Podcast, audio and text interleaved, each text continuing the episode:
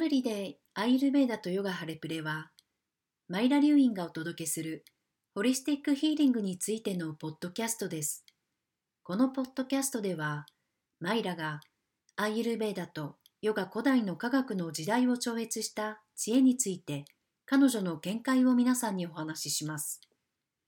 真のヒーラーであるマイラが、魂、心、そして平安、真実、明晰さを見つけることができる内側の神聖な空間へあなたがつながるよう導きます。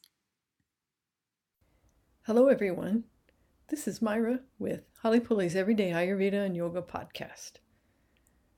It's really good to be with you, and I really appreciate hearing from you through our private Facebook group, Flow with Ayurveda and Yoga, or by email.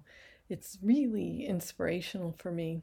You know, I had somebody tell me just recently about learning how to eat and live with Ayurveda in new ways you know, has changed their lives so much and it changed the lives of their children because they were able to have a regular schedule and everybody was sitting down to eat together.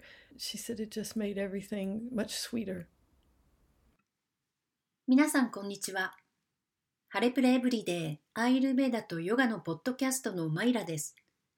英語版 Facebook のプライベートグループフローウィズアイルベーダとヨガやメールを通じてご連絡いただきありがとうございます。皆さんからの言葉は私にとって本当に心を動かす感動を与えてくれます。最近、ある人からアーユルベーダで食べ方、生き方の新しい方法を学ぶことで彼らと子供たちの人生が劇的に変化したという話を聞くことができました。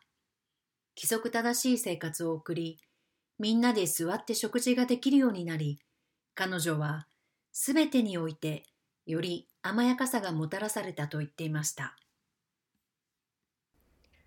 You know, many of us are spending more time at home.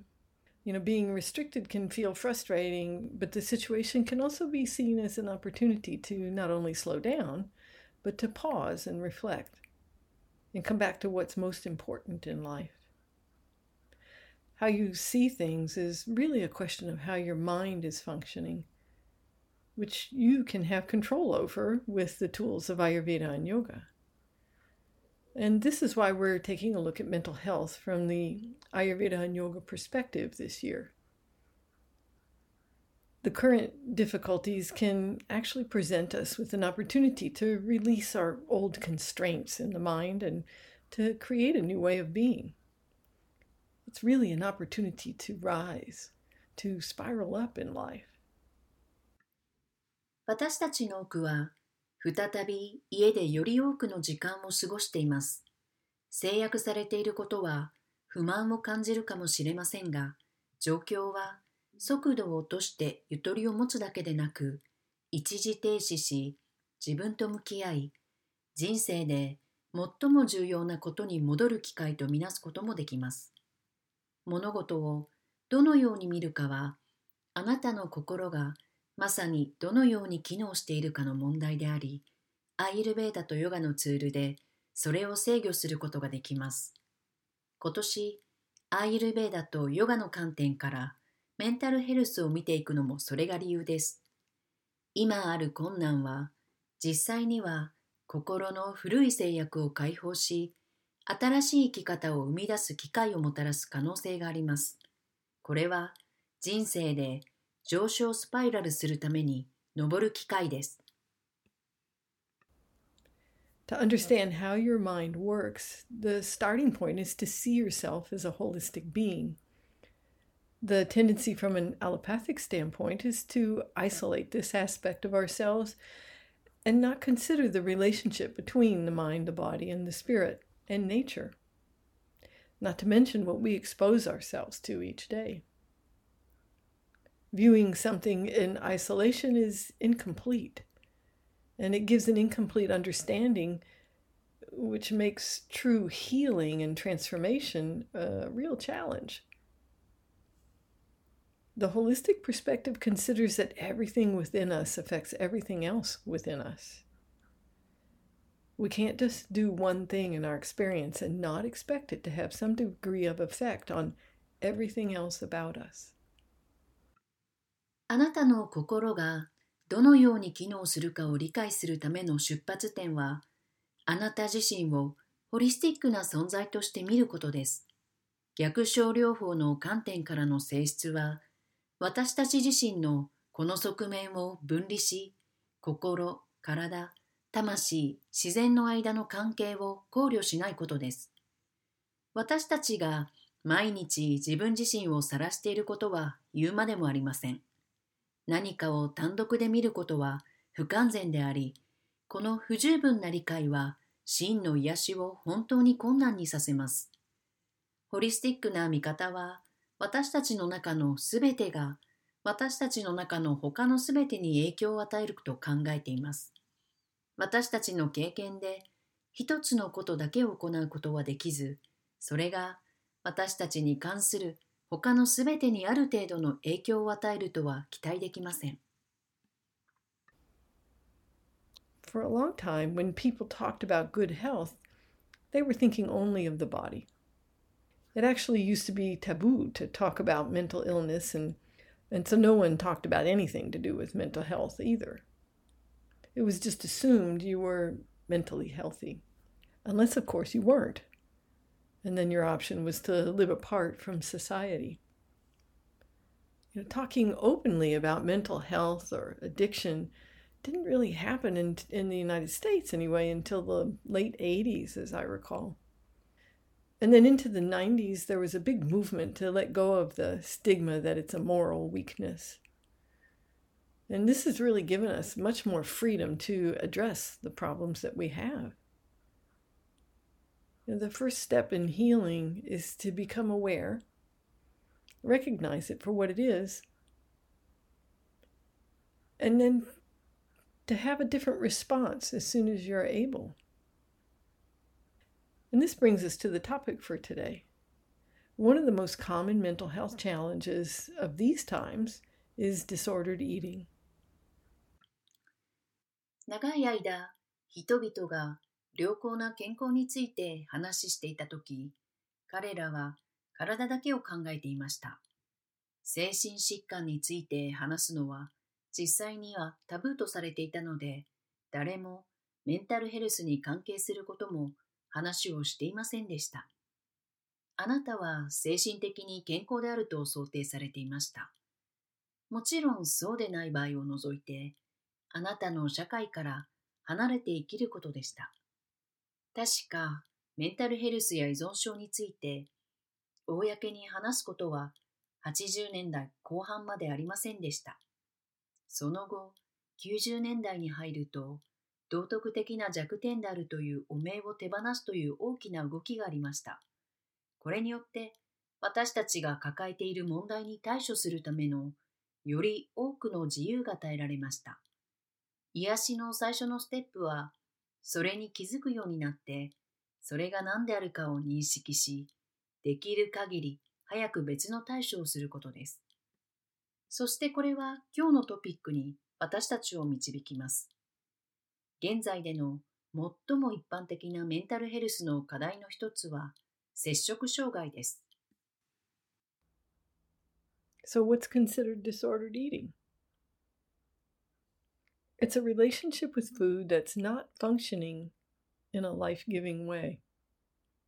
It's when food has stopped being about nourishment and connection to nature and has become a source of worry and frustration, obsession, and constraint. It's when food becomes a prison. Some examples of disordered eating patterns are thinking about food constantly restricting food, constant dieting, emotional eating, and more entrenched behaviors like binging, purging, bulimia, or anorexia. 摂食障害とはどのように考えられているでしょうか？それは人生の柔軟なやり方で機能していない食べ物との関係です。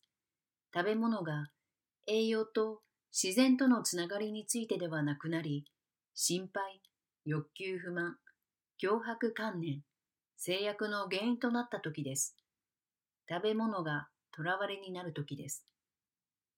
摂食障害のパターンのいくつかの例は、絶えず食べ物について考え、食べ物を制限し、絶え間ないダイエット、感情的に食べる、そしてドカ食い、下剤の使用、過食症、拒食症などのより凝り固まった行動です。I see clients with disordered eating patterns so often in my practice. People who are completely exhausted by their broken relationship with food. And many people do resolve the issues they're experiencing because they accept their starting point and then decide inside to see themselves differently. Our perspective is everything, it's where we're pointing our energy. So let's take a look at disordered eating through the lens of Ayurveda and yoga. First, there's a great deal of misconception about food and true nourishment, due a great deal to the commercialization of food.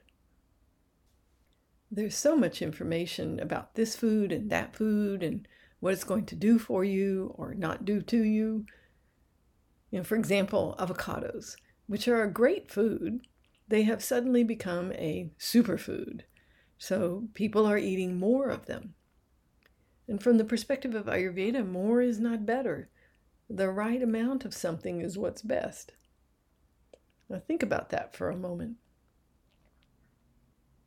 How is that for you? Too much of anything is going to cause a problem, and often the problem you are trying to solve. These days, people are eating large amounts of turmeric and taking turmeric in all kinds of forms. Well, turmeric has been around for thousands of years, and it's a wonderful thing to cook with, and we do use it medicinally some, but pouring lots of it into your body, it'll cause more imbalance. 私はクライアントとの取り組みの中で摂食障害のパターンのクライアントをよく見かけます。 食べ物との関係が崩れていることに完全に疲れ果てている人々です。そして多くの人々は彼らの出発点を受け入れて自身を違った目で見るために内側を決心するので彼らが経験している問題を解決します。物事の見方がすべてです。それではアイユルベーダとヨガの視点を通して摂食障害を見てみましょう。まずはじめに、食べ物の商品化による真の栄養についての誤解が多いです。あれこれいろいろな食べ物についてや、あなたにもたらすもの、そうでないものなど、たくさんの情報があります。例えば、素晴らしい食べ物であるアボカドは、突然スーパーフードになり、人々はそれらをよりよく多く食べています。アイルベーダの観点からすると、多ければ多いほどよくはありません。何でも適量が最善です。少し考えてみてください。あなたについてはどうですか？何かが多すぎると問題が発生します。多くの場合、あなたが解決しようとしていた問題です。最近では多くの人が大量にいろんな形でターメリックを摂取しています。ターメリックは何千年もの間、調理することで素晴らしい食材として使われてきました。私たちは薬用としても使用することもあります。けれど、体にとってあまりに大量に摂取すると、よりバランスを乱す原因となります。A related issue is breaking foods down into their constituent components without considering the impact of the whole and the condition of the person that's consuming the food. Take chocolate for an example. Some say that it's good to eat because it has all of these vitamins and minerals. Yet, what's not considered is the stimulation from the caffeine or sugar, and this is going to disturb the mental balance, particularly in someone who's already overstimulated by other forms of caffeine screens, multitasking, doing too much, or eating hot, spicy foods. This is the issue with considering what comes out of a laboratory with a limited view of the effects in total. Sometimes in science, cause and effect is examined with the caveat of ceteris paribus, all other things being equal. In other words, the impact of the environment isn't considered because it's simply too much to integrate reasonably in a study of a minute detail. Fair enough, but results shouldn't be taken as applicable in all situations because everything else is a factor and outcomes will vary depending on the environment. 関連する問題は全体に与える影響と食べ物を消費する人の状態を考慮せずに 食べ物を構成要素に分解することです。例としてチョコレートを取り上げます。人によってはビタミンやミネラルがすべて含まれているのでチョコレートを食べるのが良いという人もいますが特にすでにカフェイン、スクリーン、一度に複数の仕事をこなす、多くのことをやりすぎる、辛くてスパイシーなものを食べることで過度に刺激を受けている人が精神的なバランスを乱すカフェインや砂糖がもたらす刺激は考慮されていません。これは全体としての影響の限られた見方で実験室から得られることを考える際の問題です。科学では原因と結果が全ての条件が同じだとするというように他の条件が等しければの注意事項で調べられることがあります。言い換えれば環境の影響は考慮されていません。これは詳細な研究に合理的に統合するには多すぎるためです。理にかなってはいますが、他のすべてが要因であり、結果は環境によって異なるため、結果をすべての状況に適用できるとみなすべきではありません。In Ayurveda, we look at two factors in particular when it comes to food Does it offer any life force or prana to me? And am I able to digest it? Important to remember.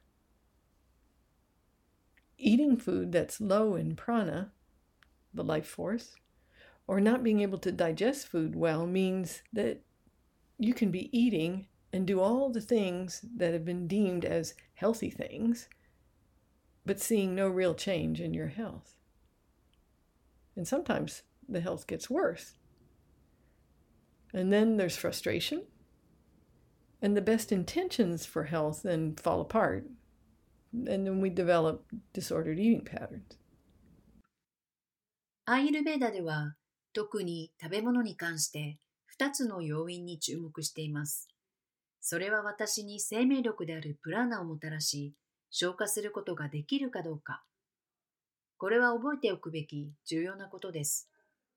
プラーナ、すなわち生命力の少ない食べ物を食べたり、食べ物をうまく消化できないというのは、健康的なこととみなされているすべてのものを食べたり、行うことができるけれど、健康に実際の変化を見られないことを意味します。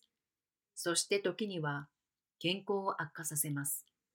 その後、欲求不満が続き、健康のための最善の意図は、摂食障害のパターンの乱れで崩壊します。Another key factor here is programmed dissatisfaction with ourselves, which is highly influenced by the media and social norms.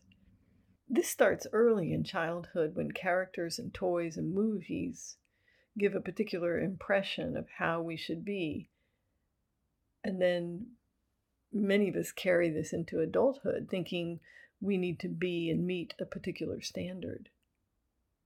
And if we don't live up to this image, we hold on to, often unconsciously, these impressions. And then the dissatisfaction cultivates more disconnection from our true self.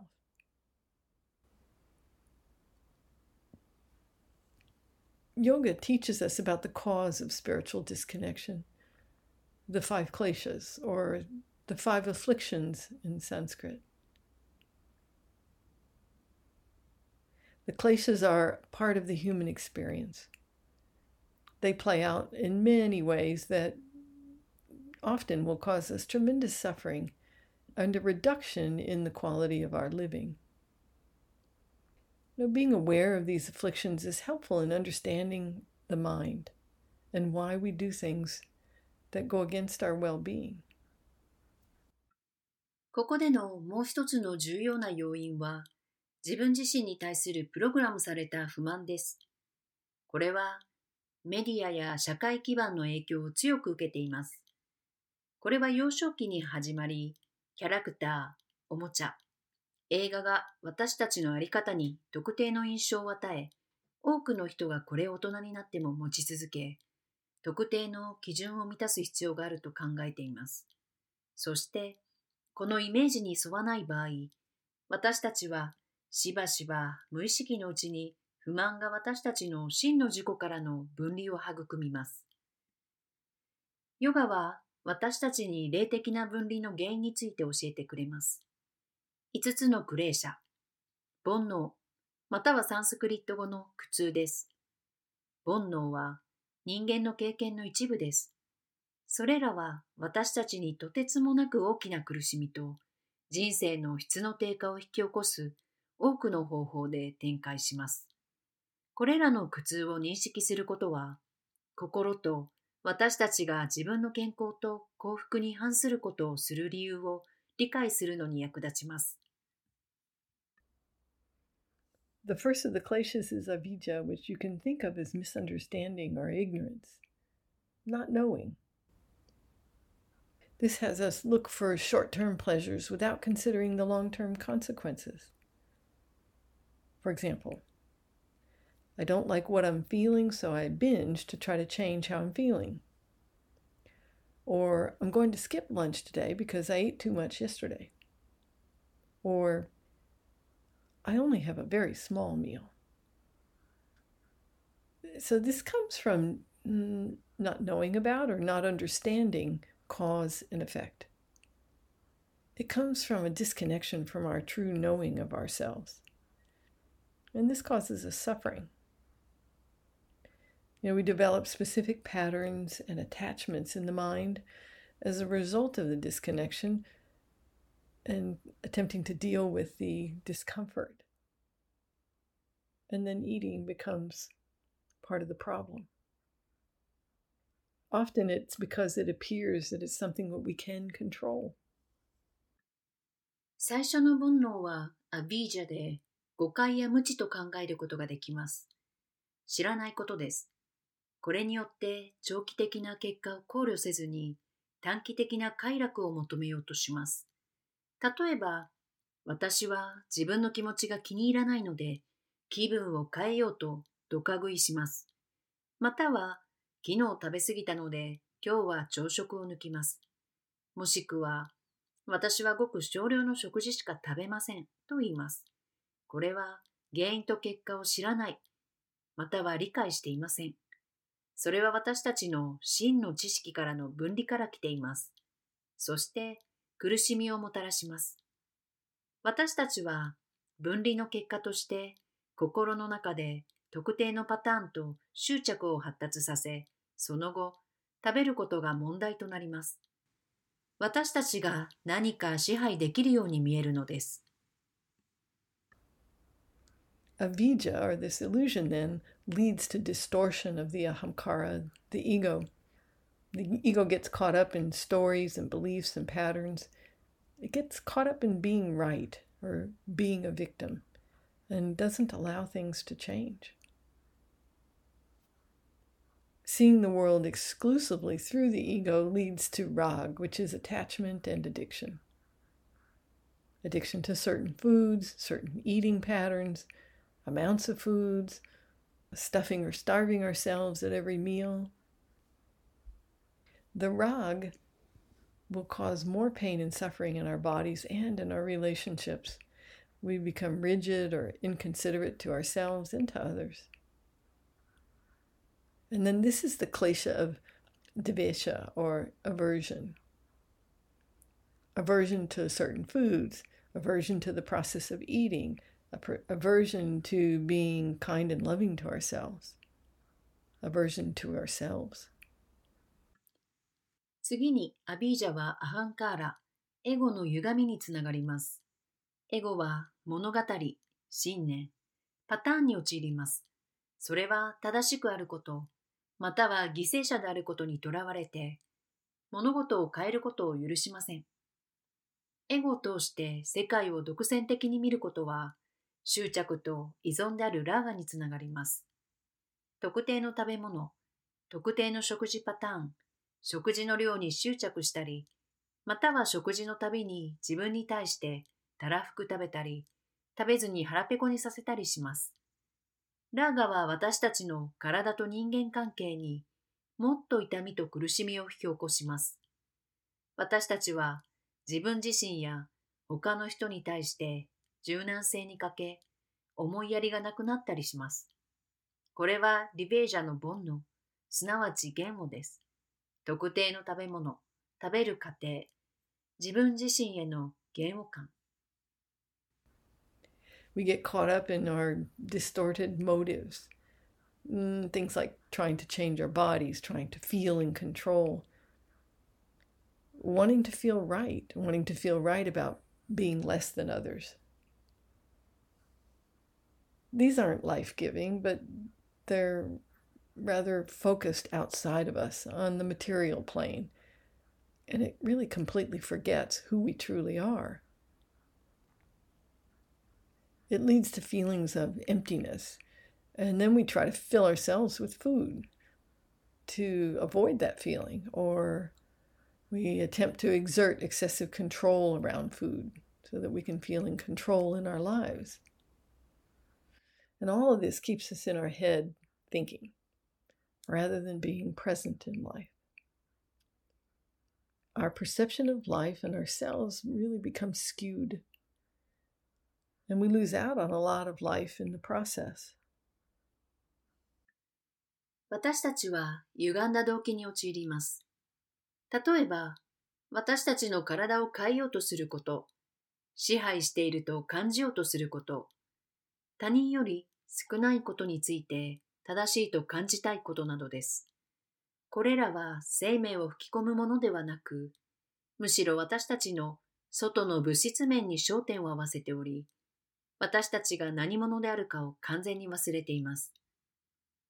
それは空虚感につながり、その後、私たちはその感覚を避けるために食べ物で自分自身を満たそうとするか、コントロールを感じるために食べ物に関して行き過ぎた制限を行使しようとします。これらはすべては私たちが人生のこの瞬間に身を置くのではなく、頭の中で考えることをし続けます。私たちの人生に対する見方と自分自身は歪められます。そして私たちはその過程で多くの人生を失います。You know, the last of the kleshas is abhinivesha, which is the fear of death. We all have some of this. We came for a human experience and want to have it, even though we may sometimes feel like we'd like to run away from it. I've certainly felt that way at times in my life. But when we realize there's so much more to us than the body and the stuff on the outside, then we can bring ourselves into the experience of life. And this is what we learn to do with the practices of Ayurveda and yoga how to be fully in life, in relationship with yourself, with others, and the divine intelligence within us and that's all around us. Phew, we've covered a lot of ground. I know it's a lot to digest, and perhaps some of it resonated, and perhaps some of it was a bit scary. And maybe you even feel a little bit overwhelmed by the weight of it. 最後の煩悩は死への恐れであるアビニベージャです。私たちは皆いくらかそれを持っています。私たちは死への恐怖から逃げたいと思うことがあるかもしれませんが、私たちは人間の経験のために存在し、それを持ちたいと思っています。私自身、人生で確かに時々そのように感じることがあります。しかし、私たちには肉体や外側のものよりも、はるかに多くのものがあることに気づいたとき、自分自身を人生の経験に取り入れることができます。これは私たちがアイユルベーダとヨガの実践によって学ぶことです。あなた自身、他の人、そして私たちの内外の神聖な知性との関係で人生を満喫する方法です。私たちは多くの見方を取り上げました。消化することがたくさんあることに気づきます。おそらくそれらのいくつかに共鳴したかもしれません。また、おそらくそれのいくつかはあなたを怖がらせたでしょう。多分、あなたはそのすべての重さに圧倒されていると感じるでしょう。But if you can take one thing away from what I've offered today, let it be this Food is meant for nourishment and connection to nature and to yourself. Consider that it's the opportunity to connect with divine intelligence in the plants and to honor our bodies as an incredible temple of the soul. Food is to support us in the experience of life as a human being. So, food is meant to be a large part of our mental health and not contribute to mental illness. And with the tools of Ayurveda and yoga, we can be empowered through our choices and, and, and our responses in life rather than feeling imprisoned by them. And we can learn to look for the sweetness in life and enjoy being satisfied with the present rather than living in our heads. So, this changes our whole view of ourselves and the process of life. しかし、私が今日あなたに提供したことから一つのことを取り除くことができるなら、それをこれにしましょう。 食べ物は自然とあなた自身への栄養とつながりのためのものです。植物の神聖な知性とつながり、私たちの体を素晴らしい魂の神殿として称える機会だと考えてください。食べ物は人間としての人生の経験において私たちをサポートするためのものです。食べ物は私たちのメンタルヘルスの大部分を占めることを意図しており、精神疾患ではありません。アイルベーダとヨガのツールを活用すると、私たちはそれらにとらわれていると感じるのではなく、人生における選択と対処を通じて力を得ることができます。頭の中で生きるのではなく、人生の甘やかさを探し、今の瞬間に満足することを楽しむことができます。これは私たち自身と人生のプロセスの全体像を変えます。So if you know you're ready for change, this is your starting point. So what's needed is your shraddha, your faith in your divine self that you can change, that you can make the changes you'd like to have. Until next time. 変容の準備ができていることに気づいたら、これが出発点です。必要なのはあなたのシュラッタです。あなたが変えることができる神聖な自己への信念。あなたは自分がなりたいように変容することができます。それでは次のステップとして、あなたが自身のヒーラーであることについてもっと学びたい場合、私たちは消化を癒すだけでなく、あなたに人生の深い基盤を提供するアグニセラピーと呼ばれる素晴らしいプログラムを準備しています。アーユルベーダとヨガを日常生活に深く統合するための21日間のプログラムです。これらのプログラムには、ヨガの実践、エネルギーワーク、プライベートサポートグループ、そしてあなたの癒しのプロセスをサポートするための毎週のライブ、Q&A が含まれています。詳細については準備ができ次第、ハレプレのウェブサイト、halepule.jp にてご案内します。それではまた次回お会いしましょう。